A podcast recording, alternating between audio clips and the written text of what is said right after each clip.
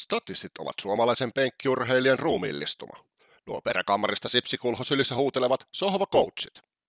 Tämänkin jakson on sponsoroinut urheiluvedot.com. Tervetuloa jälleen statistien pariin. Nyt kun lohkovaihe EM-kisosta on takana, niin siirrytään round 16 otteluihin ja Voitaisiin käydä tässä alkuun läpi pikkasen sitä, että miten toi lohkovaihe jengiltä meni ja mitä esimerkiksi tota Suomen kisoista jäi loppuviimein käteen. Mites Esa, onko viihtynyt kisojen parissa tarpeeksi vai hieman odotettua enemmän? No kyllä niin siinä on tullut viihdyttyä nyt niin tota, tarpeeksi välillä, välillä vähän pakostakin on tullut viihdyttyä, eli niin tota, tuossa kun on ollut näitä kaiken näköisiä välillä omiakin menoja, niin sitten niitä nyt on tullut katsottua kaiken näköisinä jälkilähetyksinä noita otteluita, otteluita ja se on aina vähän semmoista, mutta on siinä nyt tullut viihdyttyä. On viihtynyt, mutta sanotaan nyt, että kyllä nyt joskus tuntuu siltä, että, että niin tota, joku peli on ollut vähän pakkopullaakin, että ei niin paljon on niin kuin hyviä pelejä tuossa läjässä, että sitten kun sinne oikeasti lyödään sinne kentälle pelaan, niin tota, muutama sukkasaippua tai täysin merkityksetöntä ottelua, niin, niin kyllä, kyllä, siihen on ollut vaikea välillä, välillä asennoitua, että, että pakko myöntää, että ei ollut, ei ollut ihan helppo, helppo hakea johonkin Kroatia-Skotlanti peliin niin tota, asennetta tai, tai niin kuin jotenkin toi, mikä oli tietysti ihan panoksinen peli, mutta joku Ukraina-Itävaltakin, mikä tarjosi meille 90 minuuttia, ei mitään, niin, niin kyllä se oli vaikea, teki mieli laittaa puolessa välissä toi töllö kiinni, kun kattelin sitä vielä jälkilähetyksenä. Niin.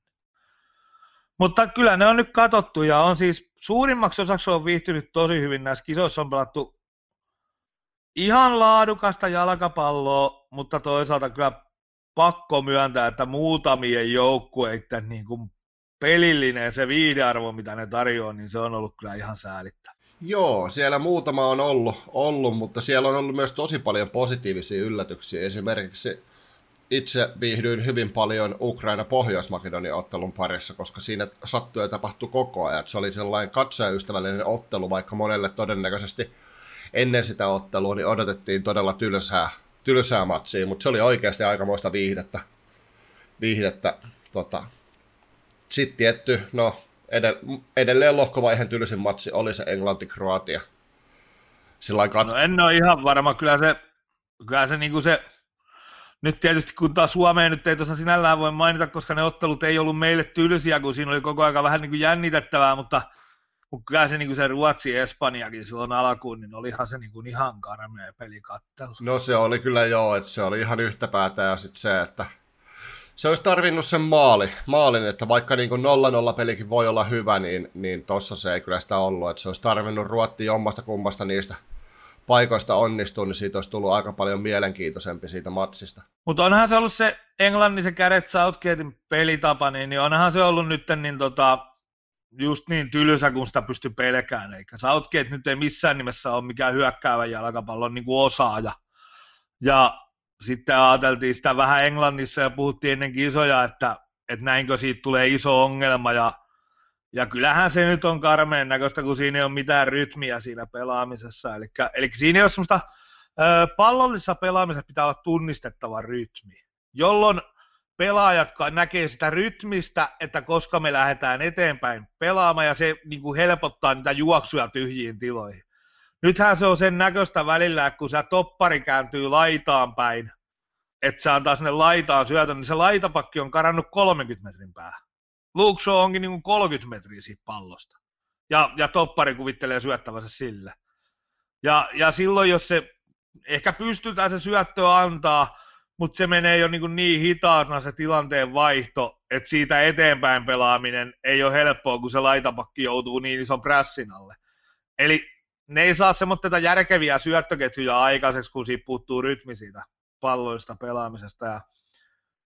Mutta silti Englannilla on tässä mahdollisuus mennä vaikka kuin pitkälle sen takia, että Southgatein pelitapa taas, niin mitä, pa- mitä pahempi vastustaja, sitä paremmin se taas sopii siihen.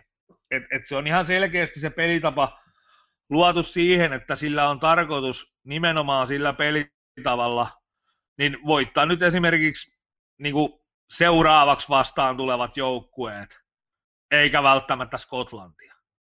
Eli niin tota, se on vähän tämmöisiä, vähän tämmöisiä että, että se ei ole ehkä ihan parhaimmillaan, se näyttää aika hirveältä. Ja nyt tietysti monet on ihan, on ihan ymmärrettävää ajatella, että, että Englannin kisat Saksaa vastaan loppuu, mutta mä annan Englannille sen pienen nautin siihen, että ne, ne niin kuin voiston voittaa, koska se pelitapa on luotu siihen. Mutta se, että Englanti on ollut pettymys mulle, Kroatia on ollut odotetun vaisu, Ran, Ranska on ollut pettymys. Joo, siis Ranska on mielenkiintoinen tosta, että ne ei tosiaan lohkovaiheessa vielä näyttänyt yhtään mitään. Eli käytännössä se, mitä siinä odotettiin, niitä nopeita hyökkäyksiä ja muuta vastaavaa, niitä nähtiin siinä ekassa pelissä Saksaa vastaan. Öö, vastaan ne tuhosivat tuhottoman määrän paikkoja ja sitten ne ei saanut tokalla puolella mitenkään sitä pelistä oikein enää sitten kunnolla kiinni.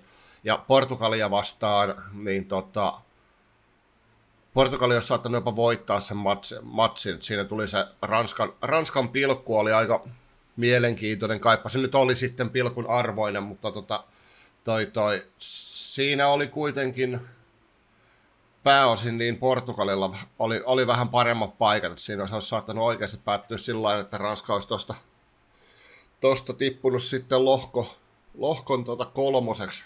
Vai, ei itse asiassa kakkoseksi, koska tota, Saksa tetöili. Mutta eihän, olihan siinä, olihan siinä Portugalilla niin paljon jäätävän niin kuin ison panoskin siinä pelissä, että hän Ranskalla ihan hirveästi siinä panosta ollut.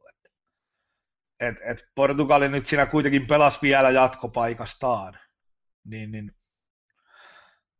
Kyllä se vähän näkyy siinä, että ei siinä ihan hirveästi ollut, ollut sitten ranskalaista panosta. Ne piti pelin intensiteettiä aika matalana, että sitä nyt ei voi ihan hirveästi verrata tuleviin otteluihin, mutta ei se ole tosiaan niin kuin mitenkään pystynyt vakuuttaan, mutta sitten toinen kysymys on se, että, että kun puhutaan siitä, niin ihan suora kysymys, että täytyykö lohkovaiheessa isoissa kisoissa vakuuttaa. Ranska ei hirveästi vakuuttanut MM-kisoissa, Portugali ei hirveästi vakuuttanut viime EM-kisoissa, ja sitten ne vei ne pytyt lähti. Näinhän se oli. Hollanti on ollut ehkä yksi positiivisimpia yllätyksiä näissä kisoissa. Siis se on ollut jopa parempi, mitä siltä osas odottaa. Okei, lohko oli tietty helpom, helpomman puoleinen, mutta se, että joukkue kuitenkin niin kun ei lähtenyt peruutteleen 8-2 maalierolla tosta, tosta jatkoon, niin se, että siellä on tota, niin se ottaa mennä jopa aika pitkälle, koska tuossa on se, että, se, että he kohtaa vasta tuon Englanti-Saksa-ottelun voittajan niin välierissä. Eli todennäköisesti Hollanti menee jopa välieriin tuosta kaavion takia. Kyllä, mutta ne joukkueet, jos jos nyt mietitään, että mitkä joukkueet tuolla on vakuuttanut, niin Italia nyt on ollut ihan, ihan niin kuin huikea, ihan huikea. Belgia on ollut just niin vakuuttava, mitä pystyy vaan odottaa. Ne on ottanut niin kuin ihan kaiken, mitä tuo tarvii ja pyöritellyt pelaajia ihan miten päin ne haluaa et, et siinä kun katsotaan Belgian avaustakin, niin sinne on pystytty laittaa kentälle ihan kenet vaan koskava ja aina on pärjätty. Sitten Holla, Hollanti on ollut vakuuttava, ja sen lisäksi ehkä pienenä yllätyksenä monille kuulijoille, niin ö, Espanja on pelillisesti pelannut ihan kisojen kärkipään jo peliä. Se on niin kuin pelillisesti ollut todella hyvä itse asiassa. Esimerkiksi jos mietitään pallohallinnassa, ne on koko turnauksen ykkösenä luoduissa ö, murtautumis- onnistuneissa murtautumisissa kakkosena, luoduissa maalipaikoissa kakkosena, maali odottama kakkonen.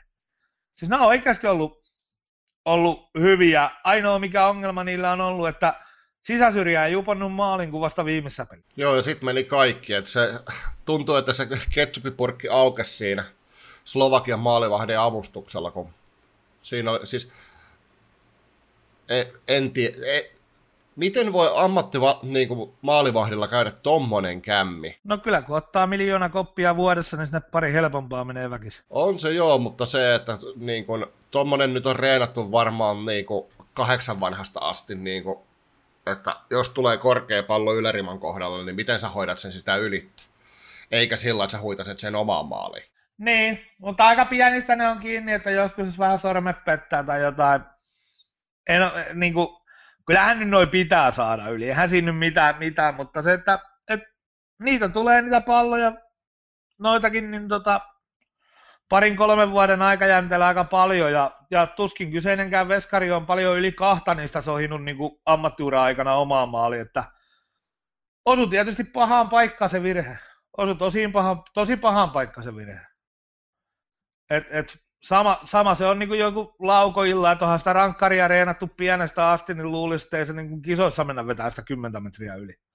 Mutta me nähdään niitä joka vuosi. Et kyllä ne, noit vaan ammattipelaajillekin sattuu, ne on ihmisiä. Ja, mutta hirveä virhe tietysti ja hirveän tärkeäseen paikkaan sinällään, kun se Slovakia nyt jotenkin pelasi sillä jatkopaikasta. Ja se oikeastaan se niiden, niiden koko, koko touhu mureni siihen, kun se Veska haro sen omaan maaliin.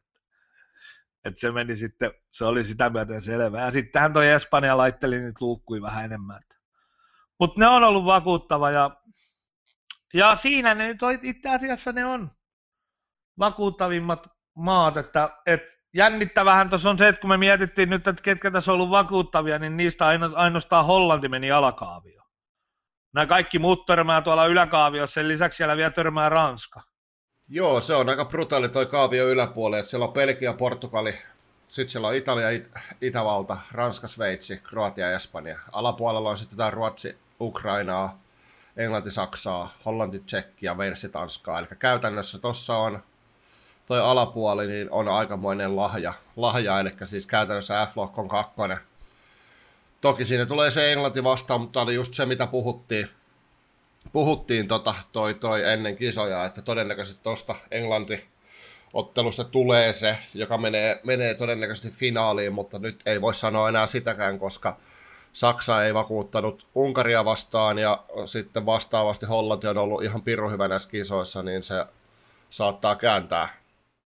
Niin kyllä mä, kyllä mä jännittää toi, että, että miten toi niin Englanti ja Saksa ei ole kumpikaan ollut hirveän vakuuttavia, mutta siitä voittaja, kumpi ton pelin voittaa, niin varmaan nyt on Ruotsi Ukraina pelin voittajan kääntää tyyliin kerran kerrasta. Olisi hyvin e, yllättynyt, jos ei. Ja sitten mutta toi Hollannin tilanne tuolla on ihan kiva, että, että ne nyt tuolta varmaan kahdella aika lepposella pelillä kär, niin kuin kävelee tuonne välieriin. Et se on ihan, se on ihan mukava toi tilanne, että sieltä eka tulee Tsekki ja sitten, no mä nyt veikkaisin, että Tanska tulee sitten, mutta, mutta joka, tai Tanska tai Velsi puolivälieri, että toi sieltä tullaan varmaan ihan tuoreella jalalla tuohon välierään. Tota Tanskaa en kyllä lähtisi ottaa pois, kun katsoo kuinka pahasti ne dominoi Belgiaa. Kun sanoit tuossa, että Belgia, Belgia pelasi tosi hyvin, niin se, että ne oli kyllä aivan sillaiset Tanskaa vastaan siinä tota, ottelussa, minkä ne kuitenkin De Bruyne ansiosta sitten voitti, mutta siinä eikö se ollut Tanskalla pallohallinta kuin 70 pinnaa, niillä oli neljä kertaa enemmän laukauksia kuin Belgialla. Joo, siinä oli kyllä, siinä, se oli kyllä ihan totta, että että siinä, niinku, siinä oli kyllä Tanskalla, Tanskalla melkoinen suonenveto siinä ottelussa, mutta se suonenveto kyllä laantui sitten siihen lohkon vikaan peliin, että se ei, ei vaikka Venäjä nyt voittivat, mutta se, että Venäjä nyt oli, oli kyllä autua heikko.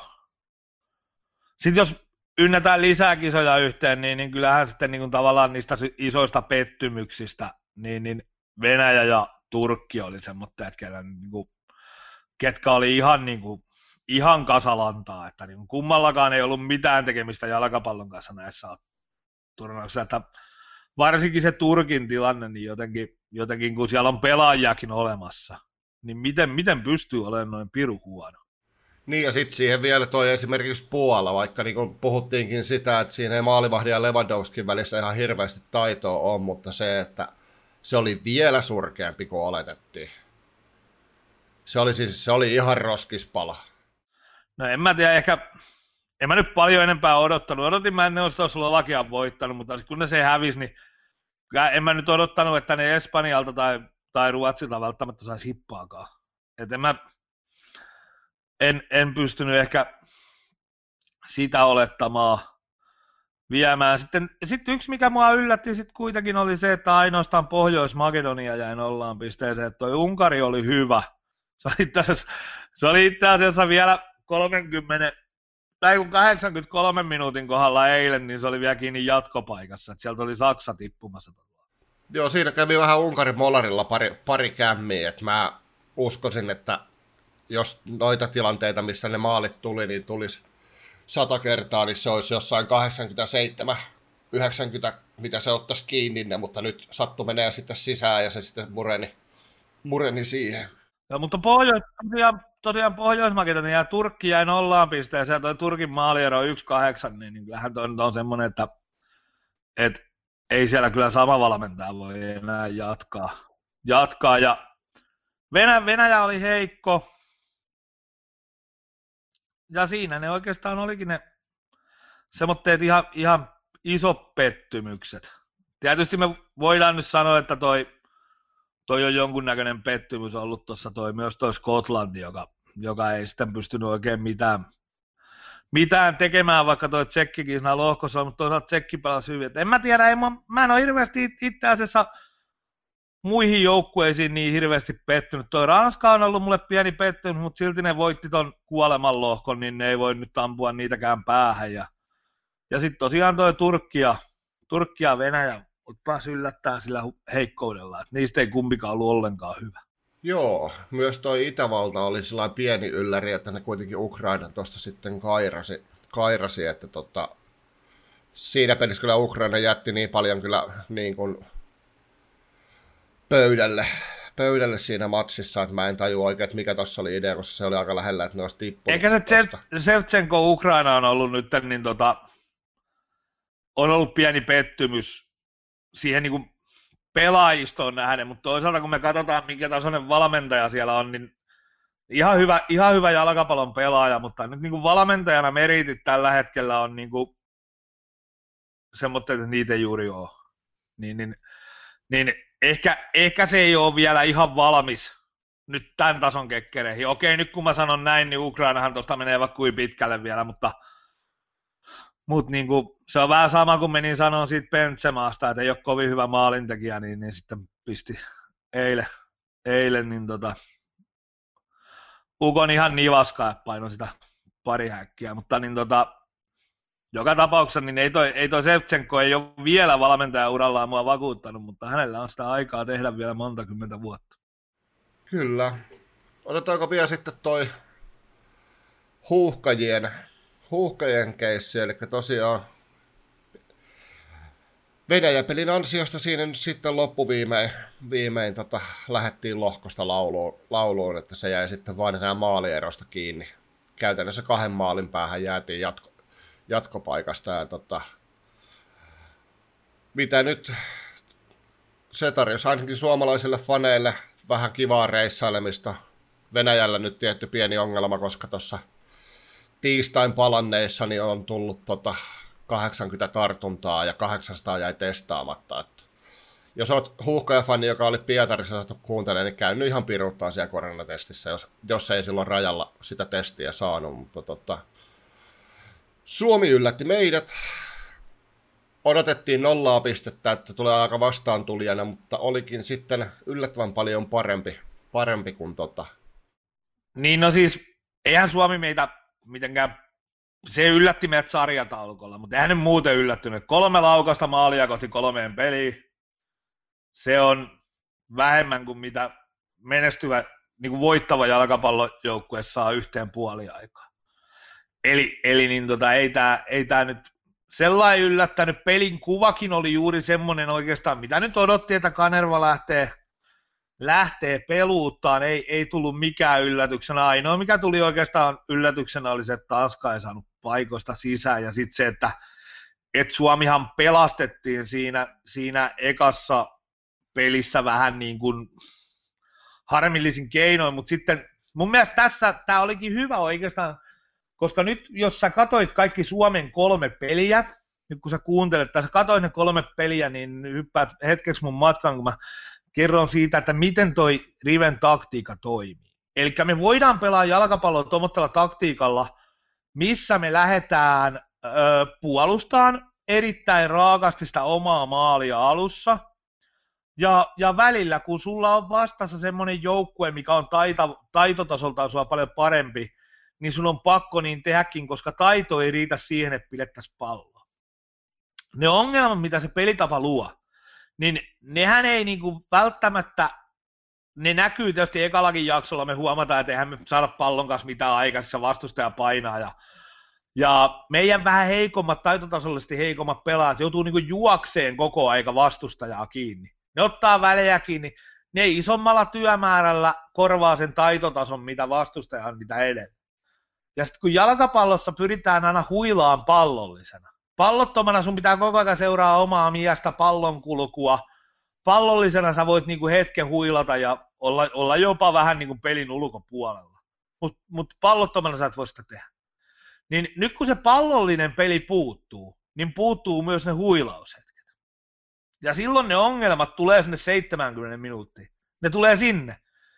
Ennen 70 minuuttia siis, siis välillä ihmeteltiin, että miksi Rive teki vaihtoja 68-69 minuutin kohdalla.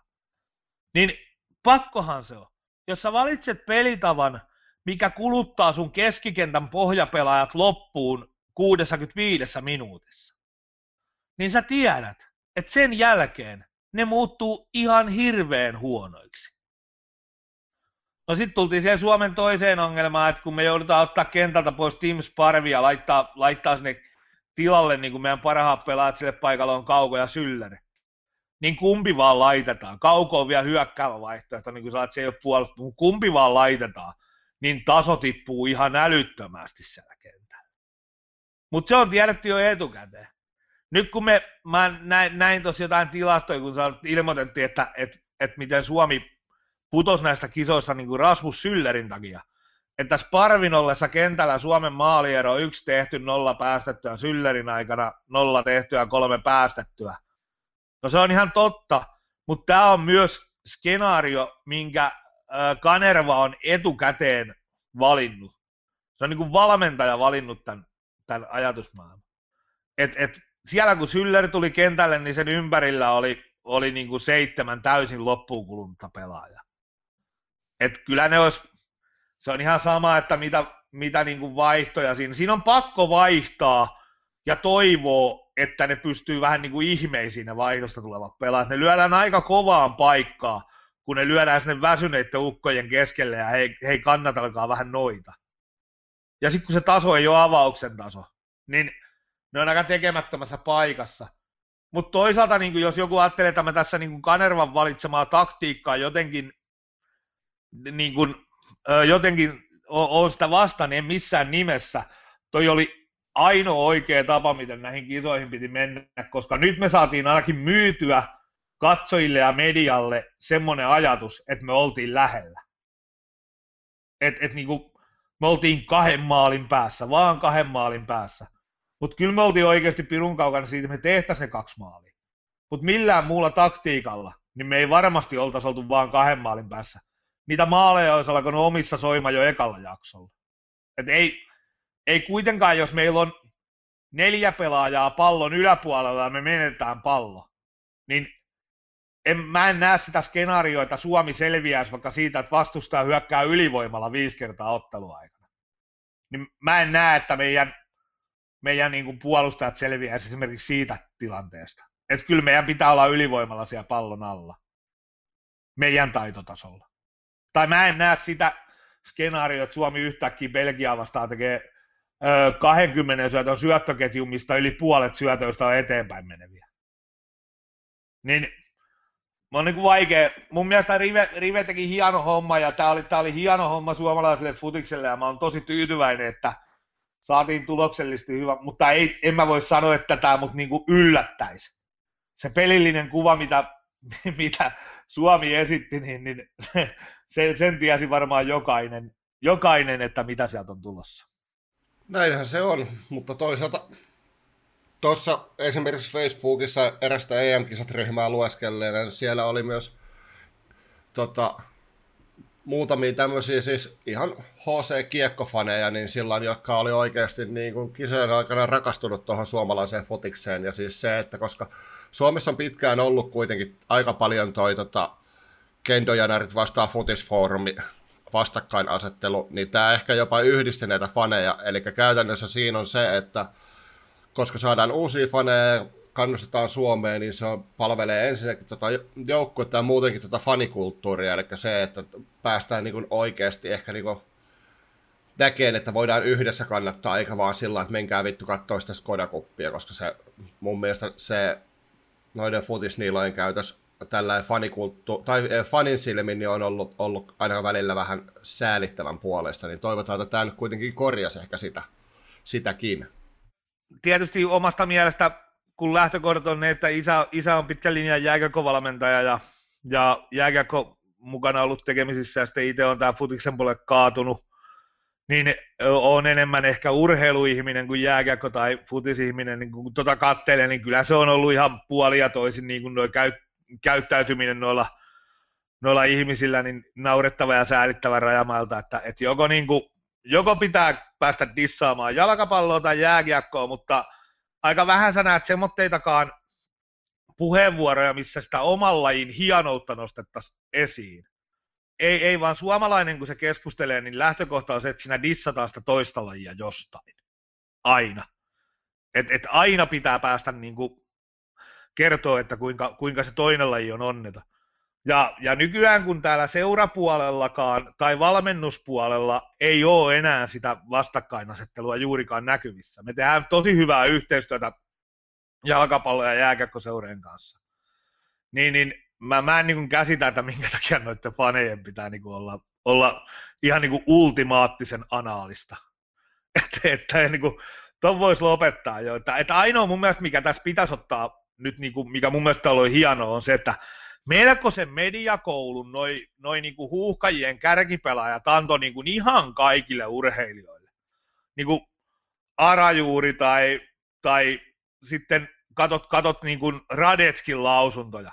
Kuinka pirun ylpeitä ne on siitä, että ne tuolla tuota maata, niin kuin, ää, maata pääsee edustaa. Ja, ja sitten sen jälkeen, niin kuin Eriksenin tilanteen jälkeen, kaikki kommentit, niin kuin, ei, ei siis, noin miehet pitäisi ottaa pois tuolta pelikentältä ja pitää mediakoulua kaikille urheilijoille maailmassa. Siis se kuva, minkä ne antoi tuolla urheilijoista itsestään ja niin kuin sitä maajoukkueesta, niin sehän oli ihan ylivertainen. Mä, mä en muista, että mä oon nähnyt tommosia ulostuloja niin kuin median edessä urheilijoilta herran aikaa.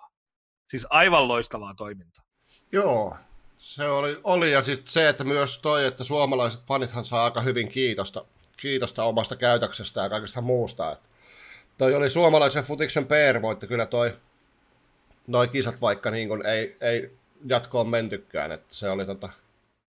Oli, oli, ja siis se mikä, mun mielestä mikä näissä kisoissa on se tärkein, kun sinne päästään tolleen niin kuin tasaisesti joka 50 vuosi. Niin, niin sitten jos sinne, sit kun sinne mennään eka kerta, niin parasta mitä se laji voi saada siitä on se PR-voitto. Ja nyt se ulkoistettiin niin kuin tosi hyviä. Mä oon joskus, joskus aika kovaankin ääneen kritisoinut su- myös Suomen palloliiton niin kuin PR-toimintaa. Ja sitä, että miten julkisuuteen, niin nyt siitä otettiin noista kisoista kaikki irti. Siellä myytiin siis ihan kaikkea huuhka ja olutta, lippistä, kynää, hattua, ihan kaikkea. Siis ja, ja fanikauppa kävi, koko aika pidettiin tasaisesti hype yllä, saatiin hyvin meidän tähtipelaajat kaikkiin niin kuin tarvittaviin mainoksiin ja tuomaan jalkapallon niin kuin kulttuuria eteenpäin. Ja, ja siitäkin iso kiitos niille pelaajille, että ne oikeasti löi kaiken vapaa-aikansa ja kaiken siihen, että ne oli käytettävissä jokaisessa palloliiton mainoksessa, jokaisessa tapahtumassa, mihin niitä tarvittiin siellä jokainen pelaaja teki tosi ison duunin niin kuin näiden kisojen aikana siihen, että toi PR toimii. Ja, ja tosiaan niin kuin, tämä oli isoin voitto, mitä Suomi voi tuolta saada, niin on se, että saatiin tuota jalkapallon PR-kuvaa vietyä eteenpäin täällä Suomen sisällä varsinkin. Joo, ja siis se, että jos mä en nyt aivan täysin väärin muistan, sen Tanskavoiton jälkeen puhuttiin siitä, kuinka paljon Suomi esimerkiksi tienaa siitä, siitä tota, Tanska voitossa, että siitä tuli se, UEFalta tulee se miljoona, mutta siis se, että puhuttiin myös siitä, että toi fanikama on myynyt toi lisensoitotavara sen verran, että puhutaan kai yli kymmenestä miljoonasta, mitä nämä kisat tuotti palloliitolle. Joo, ne oli ihan, ykkös, ne oli ihan ykköseuroja ne, mitä siitä yhdestä voitosta saatiin. Kyllä toi niinku, toi niinku erilaisia, erilaisia raho, rahoja tuli sitten. Ja, ja sitten mikä se pitkä siima on, että, että sekin pitää nyt miettiä, että mikä se pitkä siima on, että jos me saatiin sieltä muutamia tuhansia futisfaneja lisää tähän Suomeen, niin ne elämänsä aikana tulee painaa siihen fanikamaan vielä niin kuin pari miljoonaa lisää. Et, et tässä on niinku, tämä on iso juttu, tämä on iso juttu ja niin tota, ei näitä pidä koskaan väheksyä. mä väitän jopa näin, että suomalaiset seurat on saanut yhte, yhteensä laskettuna niin monta sataa uutta jalkapalloilijaa näiden kisojen ansiosta. Ja niille kaikille lähdetään kausimaksu. Ja ne kaikki auttaa tämän lajin ylöspäin menemistä. Et kyllä täällä niinku isoja myyntejä suomalaisen jalkapallon saralla, jos otetaan sieltä ihan grassrootsista tuonne huipulle asti, niin, niin, niin kyllä tällä tosi isoja merkityksiä on tällä turnauksella, etenkin sillä, miten se hoidettiin. Kyllä, mutta eiköhän siirrytä pudotuspelivaiheeseen noihin otteluihin. Ja tota, siellä on, on tosiaan lauantaina pelataan Wales-Tanska-ottelu ensimmäinen kello 19 ja tota,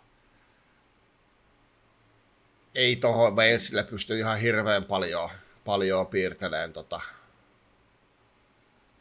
menestystä ainakaan omasta mielestä, kun miettii se, että miten Tanska sai esimerkiksi Venäjää vastaan tuossa nyt homman, homman käyntiin, että niillä taisi olla ekalla puoliajalla maali odottamaan neljä. Ja sitten ne sai sen tokalla puolella, taisi olla tokalla puolella, kun ne sitten pisti sen oikeasti nivaskaan sen joukkueen sieltä. Joo, kyllä. Eli, eli nyt asiat niin kuin tavallaan punaisen kortin takia Veissillä on sivu, sivussa Ambadu, mutta öö, mä en näe, että se olisi ollut avauksessa muutenkaan. Eli niin tota, öö, ollut mun mielestä tuommoinen tullut vaihdosta kentälle tyyppinen, että nyt sitten nyt sitten tosiaan tuossa vähän merkityksettömässä ottelussa pääsi avaukseen ja, ja kiitti siitä valmennusta ottamalla niin tota joulukortin 54 minuutin kohdalla, kohan se oli. Ja, ja niin tota, se oli sitten se kiitos ja hän varmaan loppukisat saa sitten väijyä katsomosta. Mä uskon, että Tanska tuosta nyt sitten menee jatkoon. Sitä ei varmaan tarvi erikseen sanoa, että Eriksen ei nyt Tanskalla pelaa. Se alkaa varmaan olla kaikilla tiedossa. Mutta nyt kun ne on saanut vähän aikaa siitä Eriksenin loukkaantumisesta, niin kyllä ne on nyt päässyt niitä murtautumismalleja saanut vähän kulkea muidenkin pelaajien kautta. Eli, eli siinä Suomen pelissä oli tietysti selvää, että kun se pelaaja, kenen piti pyörittää sitä peliä, niin lähti kesken pelin pois, niin se, se samalla vie mennessään niitä murtautumismalleja ison kasan. Mutta nyt se on ollut ihan hyvän näköistä ja, ja eihän toi Veilsi, vaikka se nyt on tuossa jatkoon mennyt, niin mitenkään vakuuttava ollut. Vaikea mun on nähdä, että se Veilsi voittaa, mutta toisaalta en mä tätä Tanskaakaan, nyt kun me tehdään tätä tällä hetkellä, niin Tanskan kerroin on 1,87 markkinatoppi. Ja en mä nyt näe kuitenkaan, että se olisi sillä niin kuin pelattavissa. Se on ton kokoinen suosikki just, just tasa. Ei, ei niin kuin yhtään välttämättä isompi eikä pienempiä. Ja mä, mua jotenkin kiinnostaa tässä pelissä toi maali odottama, mikä on, mä en oikein ymmärrä miksi, mutta se on painettu ihan älyttömän alas. En mäkään pidä, että tässä mitään kolmen maali odottamaa isona, tai niin kuin isompana, mutta on mä yllättynyt, jos tämä yhteen maaliin jää. Ja sellainen toi over 2.0 antaa nyt, kun tehdään tätä, niin 1.95 kerrointa. Ja siinä tosiaan kahdella maalilla saa sitten omansa takaisin. Niin toi on mun mielestä tällä hetkellä tähän otteluun mun paperissa paras kerroin.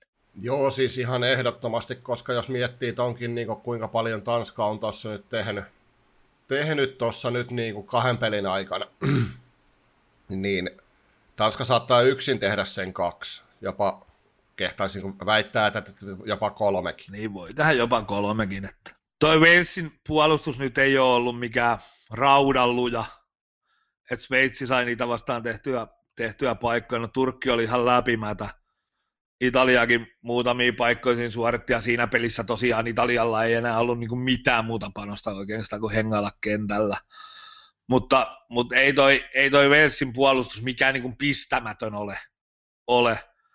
Ja sama kyllä pitää sanoa Tanskastakin, että niitä vastaan nyt kuka tahansa on tehnyt maalin näissä turnauksissa. Et, et. Et, ei toi, mä näen tuossa tuommoista niin kuin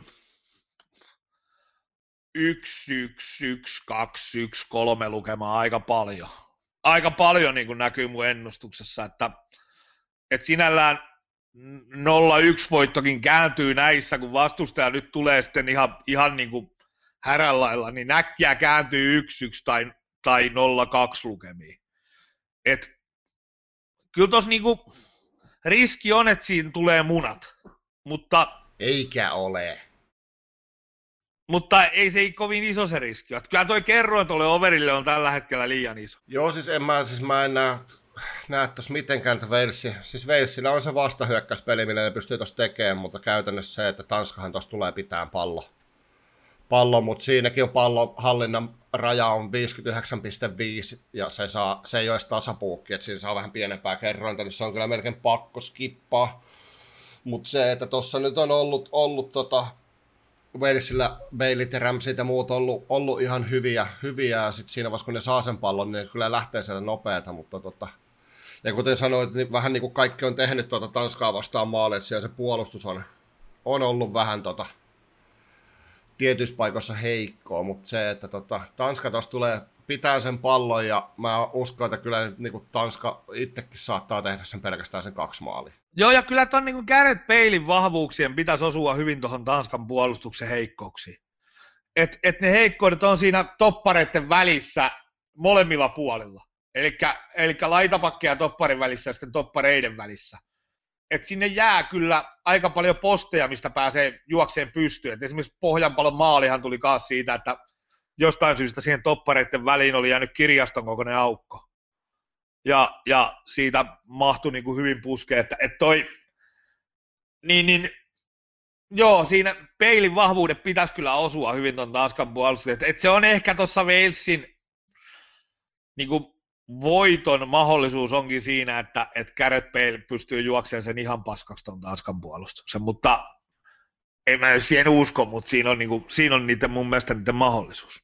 Tuossa on muuten myös, myös jos näitä overeita miettii, niin siinä on tota, Tanskan over puoleltoista saa yli 2,2. Niin siinä voi olla, olla tota jo ihan kanssa peli-idea, idea, että jos, jos Tanska vaan pystyy pelaamaan tuolla tasolla, mitä se on nyt on kaksi peliä tuossa pelannut.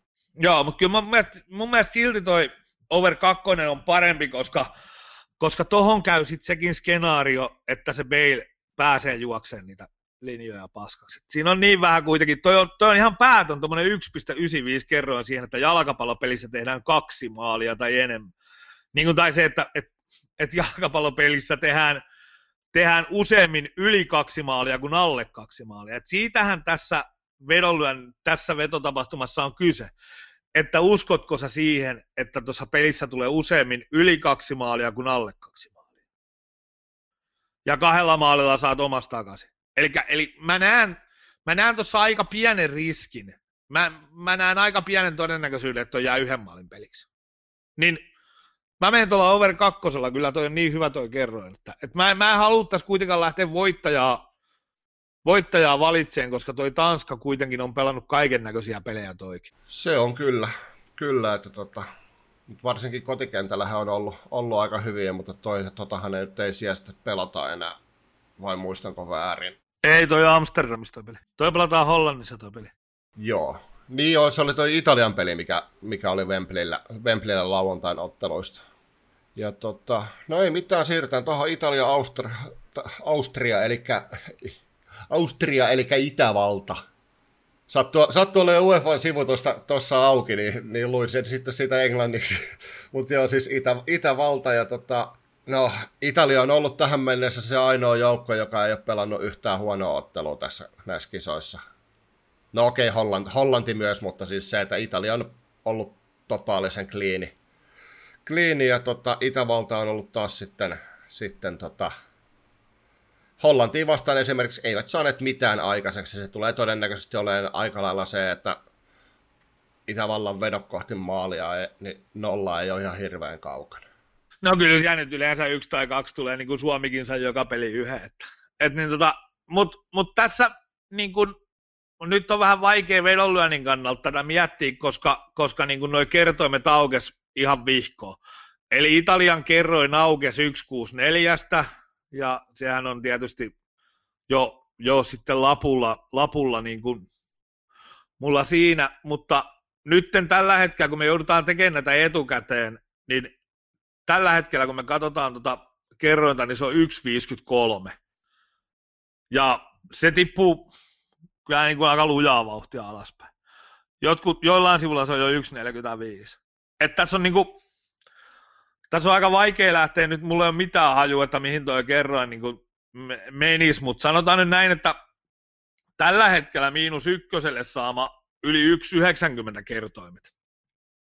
Niin kuin miinus 1,0 Italialle, missä siis Italian yhden maalin voitolla saa omat takaisin, niin kyllä noi on niin kuin, ei, ei, ei pysty vielä muita kohteita hakemaan. Ja tosiaan se, että, että itse on tähän jo, jo oman, oman lapuskani lyönyt sisään, että se meni sillä 164 se Italia, Italia lapulle heti avas, au, avasusta ja taisi mennä aika monella muullakin heti aukaisusta Italia lapulle, koska se kyllä lähti ihan tunnissa putoon, kun putoon aika luja alaspäin se, se kerroi. No, itse vaikka ei näitä puolentoista kertoimisia yleensä pelaa, niin Itäval, siis oikeasti Itävalta vedot kohti maalia under kolme puolella saa 1,50. Ja... Joo, se on aika hyvä. Se on aika hyvä, että se, että niin jos ne saisi neljä vetoa pelissä on ihme, niin saati sitten se, että ne tulisi maalia kohti. Joo, joo ja siis voittavassa vedonlyönnissähän ei kuulu koskaan miettiä sitä. Mä oon kuullut välillä sellainen, että yhtään 1,4 kertoimista ei kuulu laittaa lapulle, koska, koska ne menee ihan samalla lailla, ne voi mennä väärin. No, totta kai kaikki voi mennä väärin, mutta millä, minkä prosentin todennäköisyydellä menee väärin, niin se on aina mikä ratkaisee. Et, et jos 1,44 kertoimisessa on, jos se on ylikerroin, niin silloin pitää laittaa lapulle. Ei se niin kuin, sama prosentuaalisen voiton sä saat siitä, että jos sulla on pitkässä juoksussa kakkosen kertoimisessa, niin kuin sä lasket, että sulla on 5 prosentin EV, tai 1,4 kertoimissa on 5 prosentin EV, niin kun sä pelaat viisi vuotta, niin sulla on jäänyt molemmista viisi prossaa voittoa. Että ei se niinku mikään muutu. Et, et niinku, et mä, mä, mä aina mä välillä ihmettelen naureskelen sitä, että et jos me ajatellaan, että 1,4 kertoimista ei kuulu pelata, koska se kerroin on liian pieni, niin sitä ei kannata laittaa kuin niitä 90 kertoimisia lapulle. Näinhän se on. Mutta joo, tuohon peliin, niin se on kyllä se Italian suoravoitto mä lähden itse varmaan Italia miinus yksi AHlla, että se on kuitenkin, kun ne nyt laittaa taas ykkösen kehiin, niin se, se on, on Italia te, tekee varmaan, no tekee nyt ainakin sen kaksi maalia, niin se, että sitten sen tarvittaa, se on itä, tossa niin kuin Itävallan maali, mitä mä nyt en ihan saa itse siihen välttämättä. Mutta tämä, tämä on niin, niin vaikea nyt tätä vedonlyöntimielessä katsoa sellainen, kun, kun mä luulen, että kun tämä tulee niin kuin ulos, ja sitten jos tätä kuuntelee lauantaina ennen pelejä, niin nuo kertoimet voi olla niin kuin heittänyt ihan, mä luulen, että toi tulee niin paljon alas vielä toi AH1 tuolta, että, että sille ei kyllä saa enää, silloin ennen peliä saa varmaan 1,8 tyyppistä. Ja sitten se ei kyllä ole enää pelattavissa, mutta, mutta nyt sille saa, niin kuin markkinatoppi on 194, niin nyt se on vielä niin kuin ehdottomasti sieltä löytyy vielä, vielä 5 prossaa vähintään EVt. Joo, ja siis AH, eli ei sen handicap tarkoittaa siis sitä, että jos Italia voittakin vain yhdellä, niin saat silloin panoksen takaisin. Että jos jengi ihmettelee, että minkä takia nämä vihjaa tai niin kuin puhuu näin surkea kertoimisesta, niin me ollaan käytännössä kun läpikisoin puhuttu aina siitä niin kuin tasatasotuksesta, eikä näistä three-way, mitä esimerkiksi Veikkauksella on tarjolla. Ei joo, joo ei, että, että tosiaan niin kuin miinus yksi, pist, miinus yksi tarkoittaa sitä, että tasapelillä saa omat takaisin ja miinus puolitoista tarkoittaa sitä, että silloin tarvitaan se kahden maalin voitto, että niin tota, et, et tosiaan vedonlyönnissä pyritään puhumaan aina maalimääristä niin, että siinä on niin kuin 0,25, 0,5, 0,75 ja 1. Et, et aina puhutaan noista Asian tuloksista, mutta joo tosiaan niin tuossa sillä, jos se Italia voittaa maalilla, niin saa jo oman takaisin. Niin kyllä, kyllä toi, mutta niin kuin sanoin, että vaikea on nytten kertoa, että, että vielä sitä, että miten tätä kannattaa pelaa lauantaina. Siinä on muuten itse asiassa, toi tulee todennäköisesti kyllä kans tippuun, mutta siis Italia yli puolitoista maalia saa yli 1,75. No se on myös hyvä, mutta sitten tosiaan mä luulen, että lauantaina se kerroin on siellä yhdessä kuudessa kymmenessä, niin sitten se ei taas ole pelattavissa. Ei, kyllä se, kyllä se vähintään joku 168 sillä lonkalta heitettynä, niin pitäisi olla, olla että se on siinä sitten kai plus miinus nolla. Mutta... Kyllä joo, jossain 166, 165 mä näkisin sen plus miinus nollana omissa, omissa papereissa, mutta tosiaan niin kuin vielä tällä hetkellä kaikki Italian kautta pelattavat pelit näyttäisi olevan pelattavissa. Et kyllä mä näen tuossa Italian suoran voitonkin markkinatoppi menee 155 kuukuvilla, niin siinäkin on vielä niin kuin 150 asti. Varmaan et, etkeä aika lähellä. Mutta noi tulee tippuun niin paljon, että toi ei varmaan edes tänään illalla enää ole, on, on niin tota, tota luokkaa, niin vaikea on sanoa, kun tosiaan joudutaan näitä vähän etukäteen nauhoittaa, niin mutta, mutta voidaan semmoista ajatusta antaa, että, että varmasti ainakin yksi 50 asti Italian kotivoitto on pelattavissa. Toi miinus ykkösen aasialainen varmaan 1 neljään, 1 viiteen saakka. Ja, ja sitten katsotaan, mihin ne tippuu. Ja Tanska, Tanskan alle kolme ja puoli maalia, tota, kol, miinus 3,5 vetoa kohti maalia. Elikkä siis, niin, tai Itävalla. Niin, siis Itävalla. Niin, niin si, siinäkin menee jossain yhdessä 40 sen raja, että jos siihen saa 1,50, niin se on kyllä ihan joo, otettavissa. Joo, koska... yksi neljässä, kolmessa, yksi neljässä, neljässä. Kyllä, mutta eiköhän pistää tältä osaa jakso taas pakettiin ja palataan sunnuntain otteluiden parissa sitten seuraavana päivänä. Joo, joo, sunnuntai on huomenna ja silloin palataan. Kiitti, moi. Statisti kuittaa, kiitoksia.